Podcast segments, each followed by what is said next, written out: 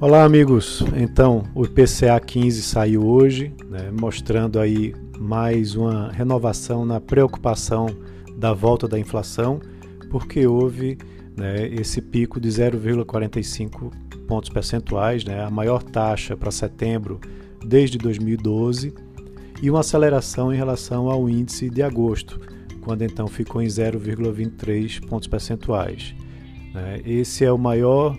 É, a maior subida para esse indicador no mês de agosto desde dois mil e doze, né? Então deixa muitas pessoas preocupadas. Essa alta foi pressionada pelo preço dos alimentos e das bebidas, né, que subiram um vírgula quarenta e oito por cento no período, é, impactado aí pela alta da carne, do tomate, né, óleo de soja e ainda do arroz. Também o setor de transportes teve uma alta significativa de três vírgula dezenove por cento, puxado aí pela gasolina, né, que teve também no mesmo patamar um aumento de três vírgula dezenove por cento. É, essa é uma preocupação, né, ela mede, o I P C A quinze mede ah, temporariamente, né, previamente, como deve ficar a inflação no mês de setembro, e aí quando a gente vai olhar no acumulado do ano, há uma alta de um vírgula trinta e cinco por cento e em doze meses dois vírgula sessenta e cinco por cento. Ainda é um patamar baixo, né, dentro da meta, né? Então não há uma preocupação muito grande.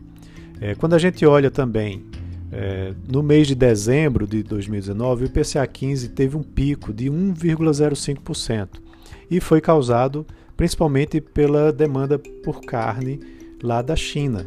Tá? Então, é, provavelmente, quando chegar mais para o final do ano, esse montante vai sair e essa base vai dar uma aliviada.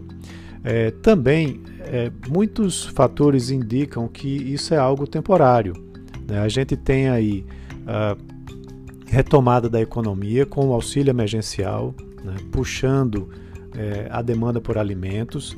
Temos também é, questões relacionadas ao preço dos combustíveis com essa retomada e a China é, com uma demanda muito forte.